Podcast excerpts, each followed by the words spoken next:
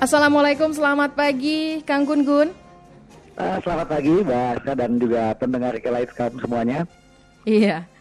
Apa kabar, Kang Gun Gun? Sehat? Alhamdulillah, harus selalu semangat.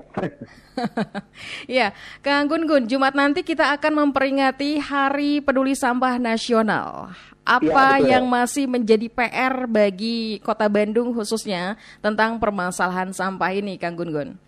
Ya, jadi tentu tidak ada kejadian apa pun tanpa ada hikmah di baliknya begitu ya. Jadi peristiwa Bandung Lautan Sampah tahun 2005 itu salah satu hikmah besar kalau kita coba simpulkan adalah saatnya kita meninggalkan pola kumpul angkut buang begitu. Jadi kan selama ini penanganan sampah cenderung seperti itu. Sampah dicampur, lalu dikumpulkan, lalu diangkut dan dibuang ke TPA gitu. Yang ternyata ini bukan solusi terbaik gitu. Karena pada akhirnya hanya memindahkan masalah masalah di jorok bau dari rumah pindah ke petugas kebersihan dari petugas kebersihan pindah ke TPS dari TPS pindah ke truk itu masalahnya gitu perjalanan menuju TPA pun 45 kilo mengganggu uh, orang-orang di sekitar lalu begitu sampai di TPA akhirnya warga di TPA yang terganggu begitu kan bahkan mm-hmm. uh, kita perlu ingat peristiwa 21 Februari 2005 kalau agak-agak di bawah ekstrim nih gitu agak lebay gitu ya mm-hmm. tanpa disadari pola kumpul angkut buang ini perilaku kita ini mencampur aduk sampah lalu membuangnya begitu saja lewat pola kumpul angkut buang pernah membunuh 147 orang eh, saudara-saudara kita di sana gitu ya. Nah, jadi memang saatnya kita berubah dari pola kumpul angkut buang menjadi upaya penanganan sumpah sejak dari sumber. Dalam istilah di luar negeri dikenal dengan namanya zero waste gitu ya. Dalam istilah Jepang dikenal dengan namanya 3R Nah di Bandung kita sebut namanya Kang Pisman, kurangi, pisahkan, manfaatkan sampah begitu. Mm-hmm. Ya, lantas program-program apa yang dilakukan pemerintah untuk menanggulangi hal tersebut, Kang Gun Gun? Betul. Ya, jadi kan karena uh, ini berhubungan bukan hanya dengan teknis operasional, tapi juga dengan budaya, maka memang kuncinya ada di uh, ujungnya. Ujungnya itu kan di sumber sampahnya. Sumber sampahnya adalah ya kita gitu, masyarakat dan juga uh, pihak komersil dan lain-lain. Jadi memang uh, kampanye Kang Pisman ini uh, kita lakukan untuk mengajak masyarakat menangani dan melakukan pengurangan sejak dari sumber gitu ya. Karena kalau tidak dari sumber gitu ya ditanganinya, maka ke sininya tetap aja akan kumpul angkut buang. Nah, negara lain pun yang maju pengelolaannya lebih maju daripada Kota Bandung, kuncinya di situ. Jadi, bagaimana sampah sudah diupayakan dikurangi sejak dari sumber, dipisahkan sejak dari sumber dan dimanfaatkan. Nah, yang kita lakukan di satu tahun ini, kita memang menciptakan banyak titik-titik model. Jadi hmm. sederhananya beginilah, Kang itu kan kurangi, kalau ini kan bicara gaya hidup ya. Nah, saya mulai coba aja dari tis dan man, pisahkan dan manfaatkan sampah. Jadi kami mengajak seluruh warga masyarakat dan juga eh, pihak-pihak uh, penghasil sampah itu untuk memisahkan sampah sejak dari sumber. Idealnya minimal tiga jenis Kenapa tiga jenis? Biar sampahnya bisa kita manfaatkan dan gak jadi sampah gitu ya. Nah tiga jenis itu yang pertama adalah sisa makanan dan tumbuhan. Ini yang paling penting dipisahkan karena sampah jenis ini yang bikin jijik jorok bau. Ini kan hmm. dicampur selama ini kan budayanya. Jadi akhirnya semua jadi sampah gitu kan. Padahal kalau dipisahin ini bisa kita manfaatkan. Yang kedua kita ngajak masyarakat memisahkan sampah jenis yang bisa didaur ulang. Contohnya kertas, kardus, kaleng, gelas, botol plastik ini kan bisa dimanfaatkan. Banyak yang cari gitu ya. Nah, baru yang ketiga adalah sampah sisanya. Residu di luar dua yang tadi. Nah, jadi ini prinsipnya. Selama ini kita semua campurin semua sampah, jadilah sampah residu semuanya. Jadi jumlah volume sampahnya jadi banyak.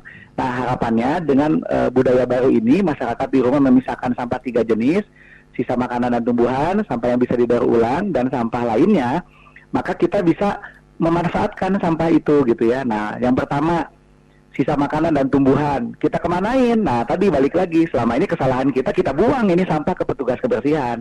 Harusnya sampah jenis ini adalah dikembalikan ke alam. Karena saya sih nyebutnya sedekah sampah organik ke alam karena alam ini butuh sampah jenis ini. Hmm. Sampah sisa makanan dan tumbuhan itu dibutuhkan oleh tanah-tanah di Kota Bandung satu tanah kota Bandung jadi makin subur. Yang kedua dengan sampah organik ini kita kembalikan ke tanah di kota Bandung, maka yang terjadi adalah penyerapan air tanahnya makin penyerapan air makin baik.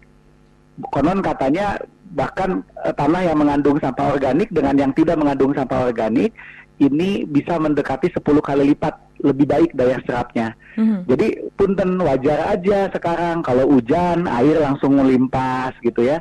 Kalau terus muka air tanah kota Bandung makin lama makin dangkal. Saya duga mungkin gitu ya. Ya ini tanah kota Bandung kekurangan sampah organik karena selama ini ahlak kita, perilaku kita, sampah jenis ini malah kita buang ke petugas kebersihan, dipindah-pindah-pindahin ujungnya ada di TPA akhirnya gitu ya. yeah. Nah ini jadi saya ingin mengajak evolusi budayanya yang pertama itu sampah sisa makanan tuban kembalikan ke alam. Bagaimana cara kembaliin ke alamnya? Cara paling gampang mah biarin aja gitu. Maksudnya dikembalikan ke alam itu karena disimpan di tanah pun si sampah jenis ini kan dia akan terdegradasi secara natural. Nah memang kalau pengen lebih rapi bisa dengan metode lubang dibikin lubang, masukin ke lubang. Tapi ya tadi jangan dicampur ya dengan sampah plastik gitu kan dan lain-lain. Hanya sampah sisa makanan dan tumbuhan. Mm-hmm. Pakai lubang yang gede boleh, lubang resapan biopori boleh. Biopori Kalau ya? ternyata uh, biopori masukin ke situ. Jadi sampah organiknya nggak terbuang gitu. Nah, lalu juga kalau lahannya terbatas di rumah bisa kita pakai komposter gitu ya. Atau juga nanti uh, berkolaborasi dengan RW dengan Palura karena di Bandung ini kan sudah ada program PIPPK. Jadi budgetnya sudah ada sebetulnya PIPPK, tinggal warganya nih yang mengakses. Nah, jadi nanti bisa nanti kebutuhan-kebutuhan pengolahan sampah organik itu dianggarkan lewat PIPPK.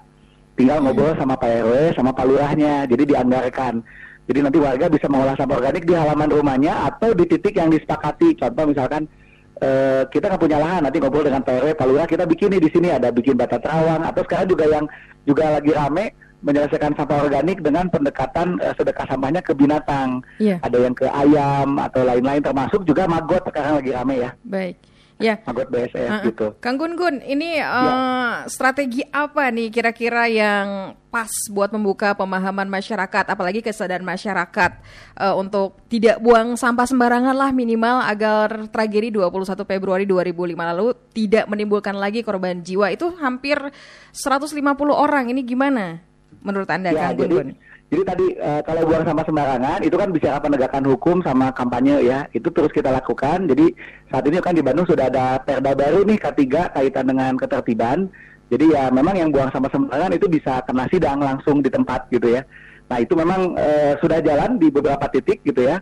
Nah tapi tadi kalau kita bicara tentang tragedi Bandung Lautan Sampah yang lebih prinsip sebetulnya adalah tadi merubah budaya dari kumpul angkut buang ke uh, kurangnya pisahkan manfaatkan. Tadi saya lanjutin sedikit yang tadi ya. Jadi boleh, boleh. tadi kalau warga Bandung mm -hmm. melakukan itu, sampah organiknya tidak dibuang ke petugas, tapi diselesaikan di halaman rumah, dikembalikan ke alam atau disedekah sampah organik ke binatang misalkan, maka itu setengah sampah kota Bandung hilang, Bu.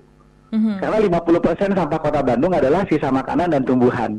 Oh, iya. Nah, itulah yang sedang kami lakukan di beberapa wilayah. Kita ajak masyarakat misalnya sampah, lalu sampah organiknya diselesaikan sendiri dengan bantuan dari masyarakatnya sendiri. Ada juga yang juga kita support lewat beberapa program tadi PIPPK gitu ya. Nah, itu satu. Nah, yang kedua sampah daur ulang. Sampah daur ulang itu kan bisa dimanfaatkan, itu bisa bank sampah atau sedekah sampah.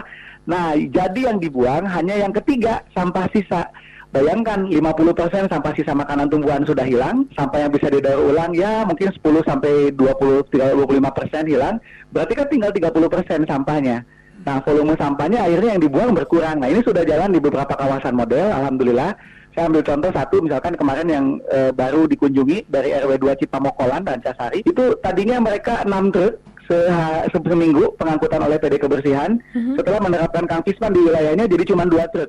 Berkurang ya? gitu. ya itu gitu. Nah sekarang kita ingin yang seperti ini tuh nggak cuma di satu RW tapi ke banyak RW nah itu yang sedang kita lakukan. Jadi memang butuh pendampingan butuh edukasi. Nah memang ini lumayan energinya gitu ya butuh masyarakat-masyarakat penggerak di wilayahnya masing-masing jadi kita sudah punya beberapa kawasan percontohan kalau di data DLHK sudah ada 147 RW yang siap dan berupaya untuk melakukan ini sekarang. Mm-hmm. Nah, jadi mudah-mudahan nanti kita pantau pendampingannya selama beberapa bulan ini dan sudah ada beberapa testimoni-testimoni yang berhasil menurunkan cukup signifikan. Mm-hmm. Nah, itu gerakan yang sedang kita lakukan karena kita nggak bisa ngandelin TPA terus. Yeah. TPA Sari Mukti itu 2023 akan ditutup. Kita pindah ke Legok Nangka. Di Legok Nangka kapasitasnya hanya untuk Kota Bandung 1.200 saja. Sementara sampah hari ini Kota Bandung kan 1.500-an volumenya gitu ya Artinya mau tidak mau harus ada upaya penyelesaian di sumber begitu. Nah ini revolusinya saya rasa di sini gitu untuk mm-hmm. Bandung Lautan Sampah. Jadi kita tidak ingin sekedar seremonial seremonial, tapi memang kita sudah bergerak kok. Tanpa ada peristiwa 21 Februari kita terus bergerak dengan Kang begitu. Luar biasa. Ini tantangan yang paling sering ditemui di lapangan tentang uh, perilaku pengolahan sampah ini biasanya apa aja nih Kang Gun Gun? Ya, jadi yang pertama tentu tantangannya kan ini merubah budaya ya. uh, ada tetaplah orang-orang yang negatif, uh, pesimis gitu ya. Oh, ini susah dan lain-lain gitu ya. Itu normal ya. Makanya memang kunci keberhasilannya adalah ada tokoh masyarakat di wilayah setempat juga yang juga ikut membantu gitu. Yang kedua memang tantangannya juga ada pada petugas kebersihan RW. Mm-hmm. Jadi kadang-kadang kan pemerintah itu kan posisinya kita nunggu di TPS bu. Mm-hmm. Sementara sampah dari rumah kan diangkut oleh petugas yang dibayar oleh RW. Nah tidak semua petugas juga di lapangan kooperatif gitu ya. Jadi memang eh, apa kita ada ada tantangan-tantangan seperti ini ya memang akhirnya pada akhirnya pendampingan, coaching itu yang jadi kunci gitu ya. Jadi apa harus ada tokoh masyarakat yang juga yang semangat di sana gitu mm -hmm. ya. Mm-hmm. Iya. Nah, jadi kita mulai dengan kawasan yang siap aja dulu. Nah, informasi yang saya dapat dari Dinas Lingkungan Hidup dan Kebersihan saat ini sudah ada 147 RW dari 1.500-an RW yang menyatakan siap untuk menjalankan ini. Nah, itu yang sedang kita dampingi sekarang begitu. Baik, Kang Gun Gun, adakah upaya Siap. pendekatan atau program kerjasama kepada para pengusaha atau produsen yang juga ikut berkontribusi dalam pengurangan limbah, misalnya di kemasan produknya yang lebih berwawasan lingkungan misalnya?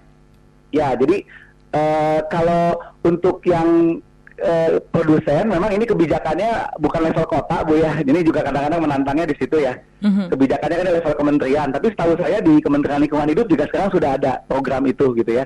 Jadi kalau dari sisi konsepnya namanya pay polluter principle. Jadi semua penghasil limbah harus ikut bertanggung jawab dong. Saya misalkan produsen makanan ternyata kemasan saya jadi sampah nih banyak dia harus ikut bertanggung jawab. Nah itu, itu juga sedang dijalankan. Mm-hmm. kalau saya kebijakannya di level kementerian ini tidak di level kota. Kalau yang level kota kan satu kita upaya eh, pengurangan kantong kresek dulu ya itu satu. Yang kedua memang tadi bu kita eh, dampingi sektor-sektor komersil untuk mau menerapkan upaya ini di lingkungannya sendiri gitu ya. Jadi kalau untuk kebijakan ke produksi itu memang levelnya di kementerian kebijakannya. Dan memang sedang ber, sedang sedang ada itu sedang digodok insya Allah. Ya, terakhir Kang Gun Gun, ini apa yang akan menjadi hal penting untuk menjadi momentum Hari Peduli Sampah Nasional nanti pada tanggal 21 Februari yang dapat meningkatkan kepedulian masyarakat terhadap sampah? Ya, jadi satu, kita harus saya ingatkan kepada seluruh masyarakat dan kita semua bahwa pola kumpul angkut buang 2005 yang lalu itu bukan solusi terbaik, bahkan terbukti sudah membunuh 147 orang. Dan saya juga sampaikan potensi Bandung Lautan Sampah Jili 2 pun masih terbuka Kenapa? Karena 2023 PPA Sarimukti itu perjanjian kerjasamanya habis. Oke, kita pindah ke Legok Nangka, di situ kapasitas untuk Bandung adalah hanya 1.200 ton. Jadi mau tidak mau memang momentum Hari Peduli Sampah tahun ini harus jadi momentum bagi kita untuk bukan hanya mengandalkan e, pemerintah atau petugas kebersihan, tapi hayu sama-sama bareng-bareng seluruh warga masyarakat kita lakukan budaya baru, kurangi, pisahkan dan manfaatkan sampah sehingga akhirnya volume sampah yang dibuang ke TPA makin berkurang gitu ya dan Bandung makin bersih, makin nyaman dan insya Allah lingkungan kita juga terjaga untuk anak cucu kita gitu, bukan cuma buat kita kan ini begitu. Amin amin. Baik terima kasih Kang Gun Gun ya, untuk waktunya dan obrolannya. Mudah-mudahan nanti kita ada uh, waktu lagi untuk bisa ngobrol-ngobrol lagi. Selamat beraktivitas. Boleh, insya Allah ditunggu sama-sama. Ya. Baik sahabat Kelet, demikian perbincangan kita bersama dengan Bapak Gun Gun Saptari Hidayat, Direktur Utama PD Kebersihan Kota Bandung dengan topik obrolan Hari Peduli Sampah Nasional. Akankah kepedulian masyarakat terhadap sampah meningkat?